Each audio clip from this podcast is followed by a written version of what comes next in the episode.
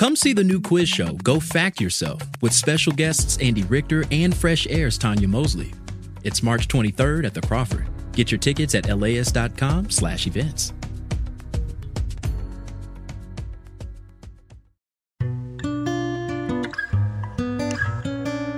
This is Imperfect Paradise People versus Karen, Part 2.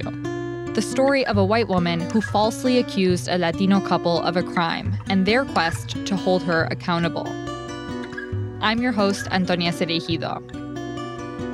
On the last episode, Katie Sorensen's attempted kidnapping accusation goes viral and upends the lives of Sadie and Eddie Martinez. Every 30 seconds or so, I'm, I'm wanting to yell and, and scream and be like, you know, what the F are you talking about, lady? At that point, they asked if we wanted them to investigate her. And they asked you that? Oh, they did. And we said yes. In this episode, a major plot twist and a deep dive into some of the darker corners of the internet that may have influenced Katie Sorensen.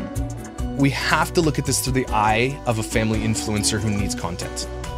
I think that moms were going to Michael's or Target and they were legitimately afraid that their children were going to be kidnapped at any moment. Here's LAist correspondent Emily Guerin.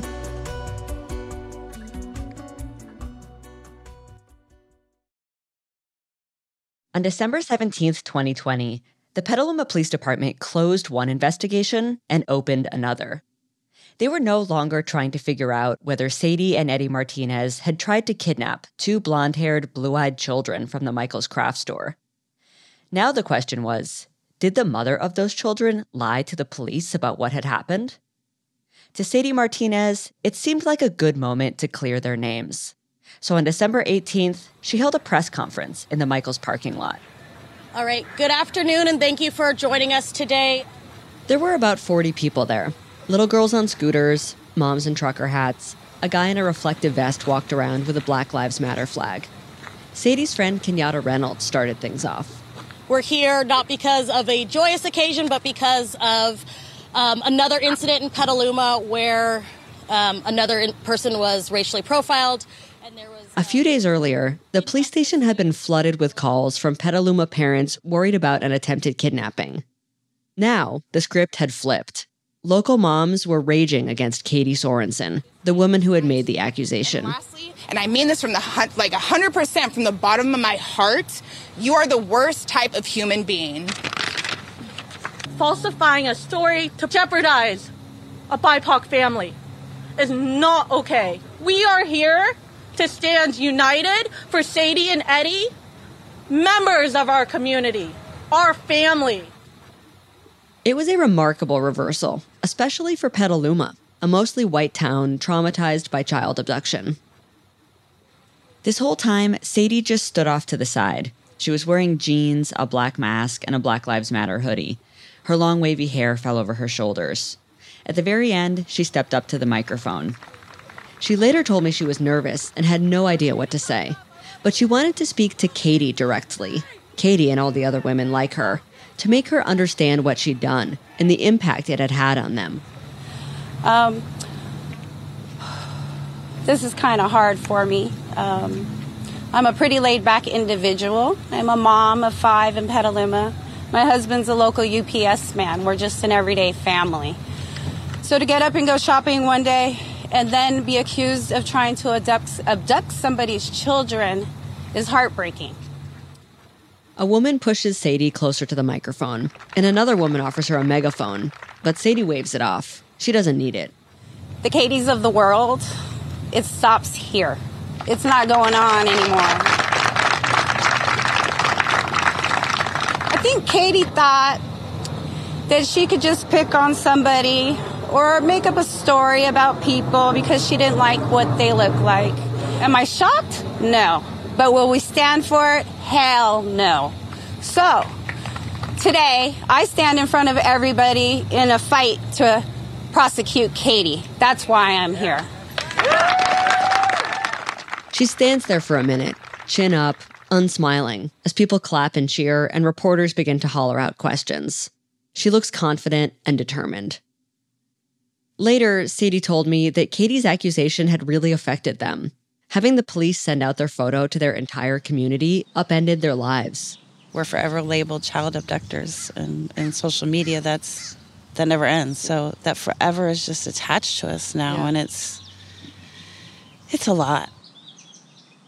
The impact on Sadie and Eddie shows up in big ways and in small ways. It affects how Sadie dresses now. Like before, I would show up at any event and not care.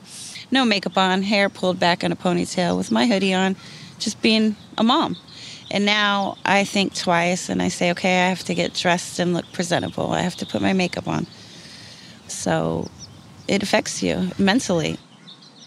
And Eddie feels like he can't be his full self in public anymore.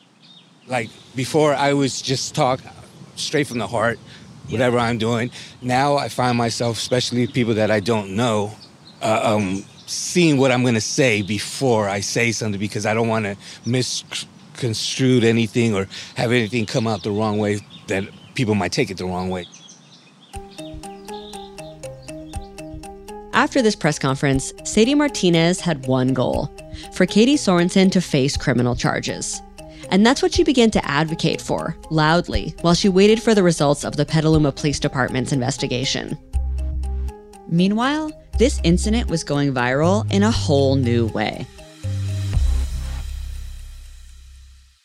She literally says in the video, like, these people do not look like kind people. The police are investigating her for filing a false report because, of course, the bitch was lying. As Katie Sorensen's video made its way around the internet, different stories were starting to be told about what exactly had happened. Many people focused on Katie's description of Sadie and Eddie in the video she posted to Instagram. I definitely felt the heebie jeebies. I didn't feel good, but I thought I was judging a book by its cover. Um, they were not like kind. That sounds bad, but they weren't, um, they weren't clean cut individuals. Um, and so I attributed my discomfort to just, again, judging a book by its cover. Katie herself acknowledges that something about Eddie and Sadie's appearance made her uncomfortable. And although she didn't mention their race explicitly in her video, many people, including Sadie and Eddie, concluded the reason she felt scared was because they're Latino.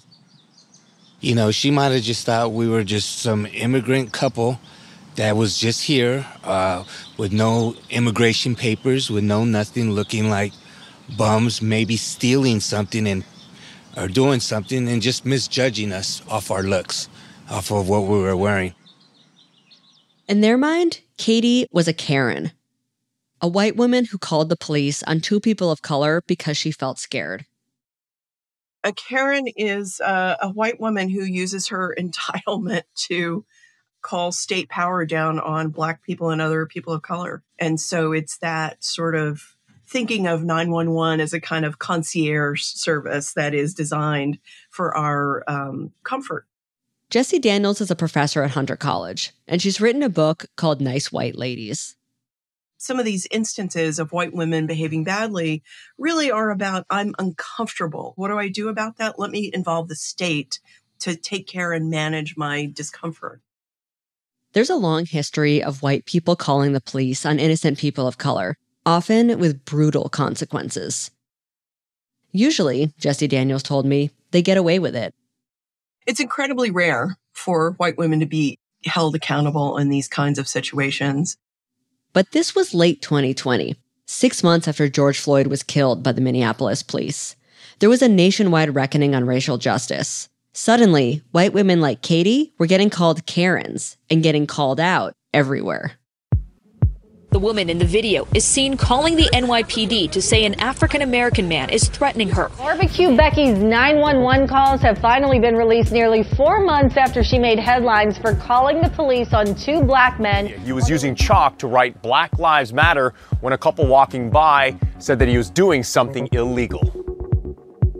I noticed that people online were making a big deal of the fact that Katie had been a mom influencer. She ran this small business slash blog called Motherhood Essentials, where she gave advice on clean living and how to mother more mindfully.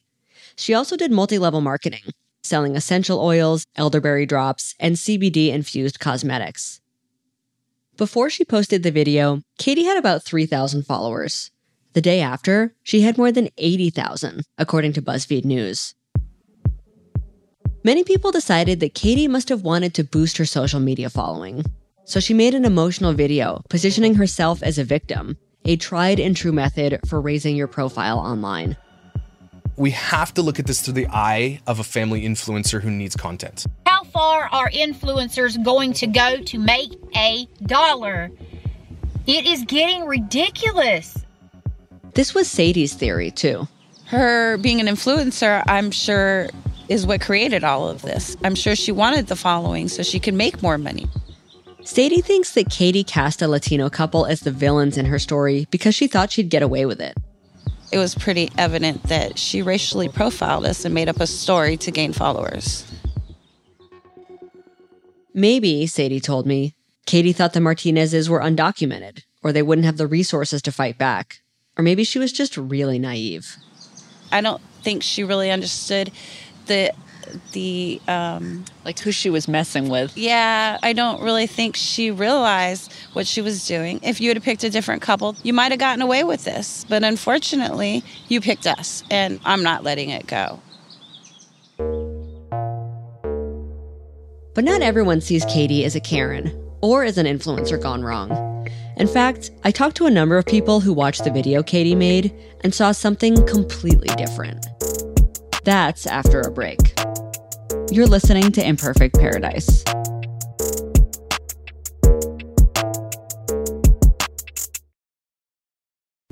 Imagine if you could charge your electric vehicle at the places you already love to eat, shop, and play. Whether you're at the movies, on your weekly grocery trip, or running errands at your local mall, Volta EV charging stations are built around your day to day and located in your community and nationwide. All you have to do is check in, plug in, and go about your day. It's EV charging made convenient. Download the Volta app to find your new favorite place to charge.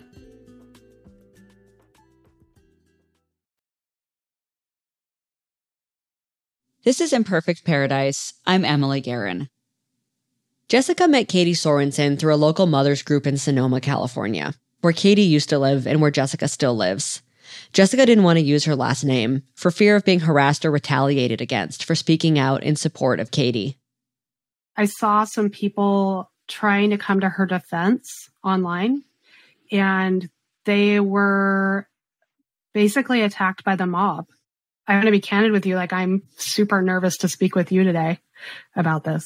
Um, and I'm, I'm doing so just because I do think that people need to hear that there's more to this than, than what we're really seeing. Jessica told me that she'd always known Katie to be a kind and caring person. She even wrote a letter on her behalf to help with her legal case. She said Katie organized a donation drive for people displaced by the wildfires that devastated Sonoma County in 2017. And that's the Katie that I know. She's really driven to help people, um, regardless of who they are, their background, or their race. The Katie that Jessica knew was a stay at home mom with three kids who belonged to the Church of Latter day Saints in Sonoma. Jessica found Katie to be a pretty private person, at least in real life, and she doesn't buy the Katie did it for the clicks theory. She thinks Katie must have legitimately felt scared while shopping at Michael's and made her Instagram video because she really wanted to help other people learn from her experience. You know, to be honest with you, I don't think she expected it to blow up the way that it did.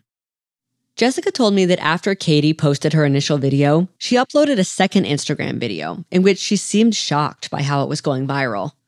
I wasn't able to see this video, as Katie's account is now private. But I do know from court documents that when Katie spoke with a Petaluma detective the day after posting her video, she talked about how overwhelmed she was. She asked for help handling this, quote, social media thing. I asked Jessica whether she thought what Katie had done was racial profiling. I didn't read it into it that that way at all. Um, I just saw it as, you know, she could potentially have some unconscious biases. We all do. I just think she saw some people who who scared her. Something about about the way they behaved, something about what they were saying, what she thought they were saying, you know, scared her. So I asked her, "Why do you think Katie felt scared?" So we were in a lot of the same social media groups, parenting groups, and I was at the time seeing a lot of posts about like attempted kidnapping and sex trafficking and you know stranger danger, etc. I think she bought in too much into the fear mongering and the stranger danger. Late 2020 was a very weird time to be on the internet. Trump had just lost the election but hadn't conceded yet. It was the deadliest period of the pandemic to date, and we were all social distancing. Vaccines were about to roll out, but nobody had them yet. Everybody was online all the time, and conspiracy theories were rampant. It was in this environment that Katie Sorensen and Sadie and Eddie Martinez crossed paths. And what happened, and how people talked about what happened, became kind of a microcosm of everything that was going on online.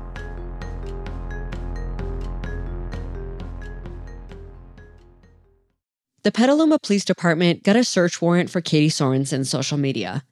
According to court documents, they found her to be, quote, in significant engagement with QAnon conspiracy theories, which tend to center around kidnappers and pedophiles. I later saw one of Katie's posts. In one, she's holding a hand drawn sign that reads, quote, Let's be the generation that ends child trafficking. The photo caption is, Slavery still exists, and it ends with the hashtag Save the Children. I want to take a minute here to explain the QAnon child sex trafficking connection, and in particular, that hashtag on Katie's photo, Save the Children. So, Save the Children is the name of a 100 year old nonprofit organization that advocates on behalf of children around the world. But in the summer of 2020, the hashtag Save the Children was co opted by people who follow the conspiracy theory QAnon. It has nothing to do with the organization. QAnon is an online movement that emerged during the Trump presidency, and it's based on centuries of anti Semitic conspiracies. Its followers believe that a secretive group of pedophilic, Satan worshipping elites control our government and media. And exposing child sex trafficking is a big part of QAnon. So late in the summer of 2020, QAnon followers began using the hashtag Save the Children to spread their message on social media. It showed up in the form of influencers who were making videos about the supposed epidemic of child kidnapping. And there were people on Twitter sharing memes and worried moms posting in private Facebook groups. Stephanie McNeal is now a senior editor for Glamour magazine, but in late 2020, she was an internet culture reporter at the late BuzzFeed News. There was a lot of misinformation on social media at the time that had led a lot of women to start to believe that child sex trafficking was a way bigger issue than statistically we know it is, and especially stranger kidnapping of children. Stephanie first saw Katie's Instagram video when it came out back in December 2020. She grew up in Southern California, and some of her friends from back home were sharing it. And she was like, Oh, I think this is part of that conspiracy. I was on Instagram, and all of a sudden, every single story from all of these people that I knew from growing up were sharing, Oh my God, child trafficking is this huge issue this woman's children literally almost got snatched from her cart at Michael's, like mamas be on alert, like literally acting like it was Armageddon. And then the next day when I was at work, it really had just exploded. It was all over every single influencer's page and became apparent that it was something that we needed to look into because it was spreading so quickly and the facts seemed pretty murky. Stephanie did not immediately think of Katie as an influencer fabricating a story to go viral. Nor did she think of Katie as a Karen, although she can see it now. Instead, she saw her as a woman who may have been primed to see attempted kidnappers everywhere. I think people were brainwashed, honestly. Like, I think that moms were going to Michael's or Target and they were legitimately afraid that their children were going to be kidnapped at any moment. Of course, being a Karen and a Save the Children follower are not mutually exclusive, because there are real white supremacist overtones to QAnon and to hashtag Save the Children in particular. Much of the imagery and messaging around Save the Children is clearly directed at white audiences. This is Cody Buntain, a professor at University of Maryland who studies online disinformation. He told me it's particularly triggering to white women a typical hashtag Save the Children post features a dark skinned hand on the shoulder or over the mouth of a white child. So it sets up a very specific kind of image that young white children, especially young white girls, are at risk of being assaulted or trafficked by some other racial other. This imagery plays on anxieties that are deeply rooted in American history white women being victimized by black men. This anxiety has led to some truly horrendous things, from the murder of Emmett Till to the conviction of the Central Park Five. But the reality is that white children are not disproportionately the victims of human trafficking in America. Black and Native American children are. That's according to the National Center for Missing and Exploited Children. Yet almost none of the hashtag Save the Children posts feature children of color. I wanted to play Cody a bit of Katie Sorensen's Instagram video to see what he thought. They weren't um, they weren't clean cut individuals. They're saying blonde hair, blue eyes, um, maybe one years old, trying to guess ages. What do you think about that? Well, I think the the first bits of that messaging are exactly in line with what we see in the kinds of imagery that's presented uh, with with the QAnon conspiracy, right? Uh, and it's again just more evidence that the reality is is being warped here. I don't know whether Katie believed any of the Save the Children conspiracies. I also don't know if she was a QAnon follower. But I do know from court documents that she attended a rally about sex trafficking and when she posted her video, it was to make parents aware of possible threats to their children. My purpose in sharing this is to simply raise awareness. My hope is that this inspires a parent who is in a situation where they do need to take their children out into public right now to be aware of what's going on. Um, I don't want to uh, impose a fear mentality. We have enough fear of living in this world right now. I don't want to add to that, but I just want to encourage you to be aware. A few months after Katie posted her video, she and her family moved out of state. Her mom later told me that they had been getting death threats and no longer felt safe in Sonoma. The Sorensens bought a house on the outskirts of Bozeman, Montana, I wrote her a letter there, but she didn't answer, and none of my other attempts to contact her worked either phone, social media, through her family members. The day after I emailed the school where she now works, her photo and biography had been removed from the teacher's page. Katie hasn't talked to the media since December 2020, but in early March 2023, Katie's mom, Jill Turgeon Turrell, began to speak out. That's coming up on Imperfect Paradise. Stay with us.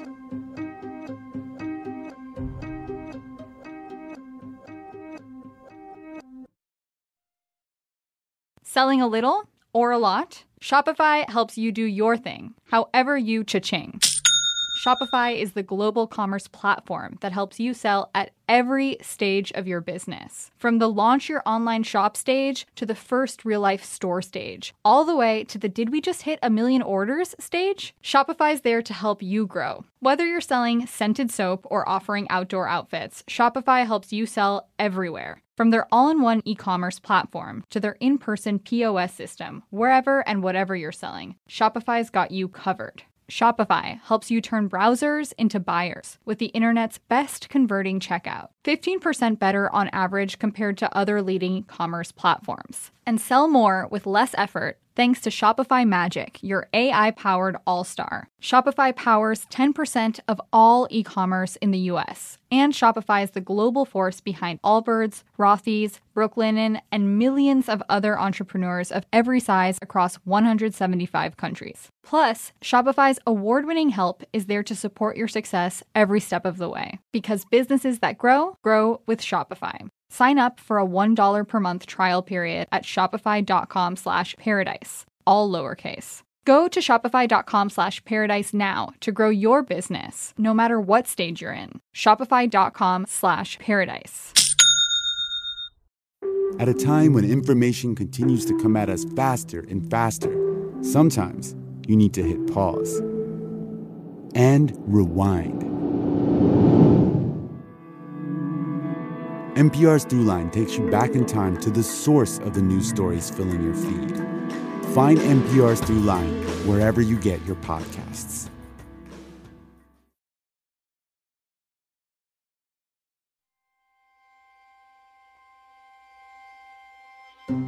You're listening to Imperfect Paradise from LAist Studios. I'm Emily Guerin. While Katie Sorensen has kept silent, her mom, Jill Turgeon Turrell, turned to social media this past spring to defend Katie. Jill wrote a long Facebook post and offered her theory of why Katie filed her police report and posted her video. Jill believes Katie had a legitimate reason to be concerned that day at Michael's, and that as a responsible citizen, she reported her concerns to the police. Jill believes that Katie never said anything in her police report that would lead anyone to think her concerns were racially motivated. But she thinks Katie's been accused of racism and targeted by the media because of, quote, the color of her skin and her political affiliation. Jill ended her post with the hashtag, her name is Katie, not Karen. But Sadie Martinez has her own hashtag, hashtag prosecute Katie. And for the past two years, she's been writing it everywhere on the sidewalk, on the beach, on receipts at restaurants. She's even had sweatshirts printed and worn them on national TV. She did a banner drop over the 101 freeway. The level of what she did to us, the level of hate and racism in 2020 when this happened, is unacceptable. She was willing to send us to jail for 25 years for something that never even happened. And I teach my kids, I've raised five kids to go out in the world and live your best life, and you belong here just as much as the next person. I could not just sit down and let this person just walk all, all over our family and do this. This is not okay. Sadie has been getting messages from people all over the country. A lot of people of color have had the experience of being accused of something they did not do. I've had numerous messages. People asking how I decided to fight back, how I go about my decisions. It's it's crazy. This is part of why she's going so hard. I have the ability to speak up. I have the ability to stand up here and fight back for people who can't. And then in April 2021, there was a huge development in the hashtag prosecute Katie campaign the Sonoma County District Attorney charged Katie Sorensen with three counts of false reporting of a crime. False reporting is a misdemeanor, punishable by up to six months in jail, which means 18 months total for all three counts. Criminal defense lawyers in California told us that being charged for false reporting is rare. It's even rarer for a case to actually make it to trial. But on two separate occasions, the judge in this case denied Katie's lawyer's request to have her case dismissed in exchange for diversity sensitivity and social media ethics training, among other things. The judge, Laura Pasaglia, wrote in her ruling that if Katie's case didn't go to trial, people might believe the justice system is not fair.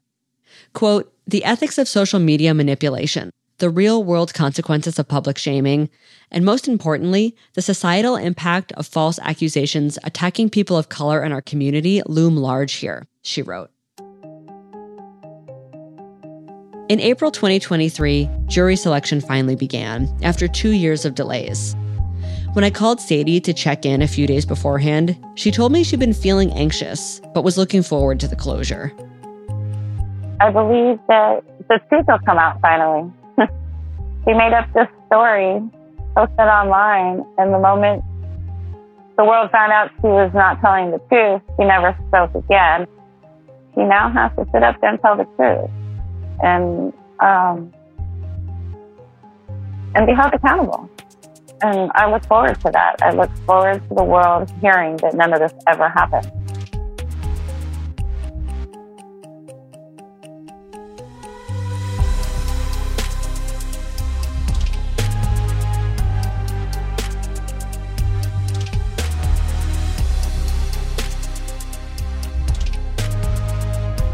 LAist correspondent Emily Guerin.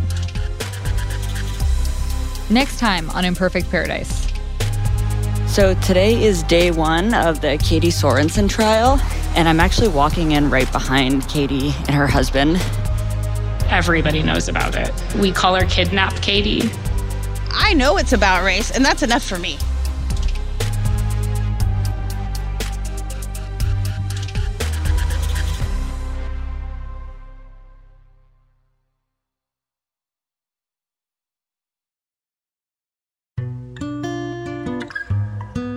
This episode of Imperfect Paradise was written and reported by Emily Guerin. I'm the show's host, Antonia Cereijido. Catherine Mailhouse is the executive producer of the show, and Shana Naomi Krochmal is our vice president of podcasts. Rebecca Katz is our intern and the producer of this series. James Chow provided additional production. Jens Campbell is our production coordinator. The editor is Sarah Kate Kramer. Fact checking by Caitlin Antonios. Mixing and theme music by E. Scott Kelly. Imperfect Paradise is a production of LAist Studios. This podcast is powered by listeners like you. Support this show by donating now at laist.com slash join. This podcast is supported by Gordon and Dona Crawford, who believe quality journalism makes Los Angeles a better place to live.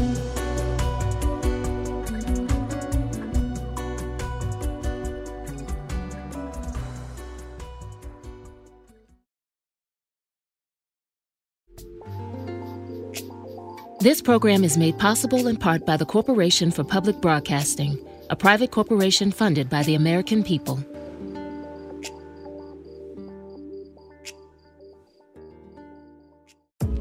Hey, it's Brian, the host of How to LA, a podcast that is a love letter to Los Angeles. Independent movie theaters are having a glow up moment. Vidiots and Eagle Rock, amazing. We have our friends at the American Cinematheque. The Vista just reopened. In our new series, Revival House, we'll take you inside these spots and share their history because movie history is LA history. Listen to Revival House on How to LA wherever you listen to podcasts.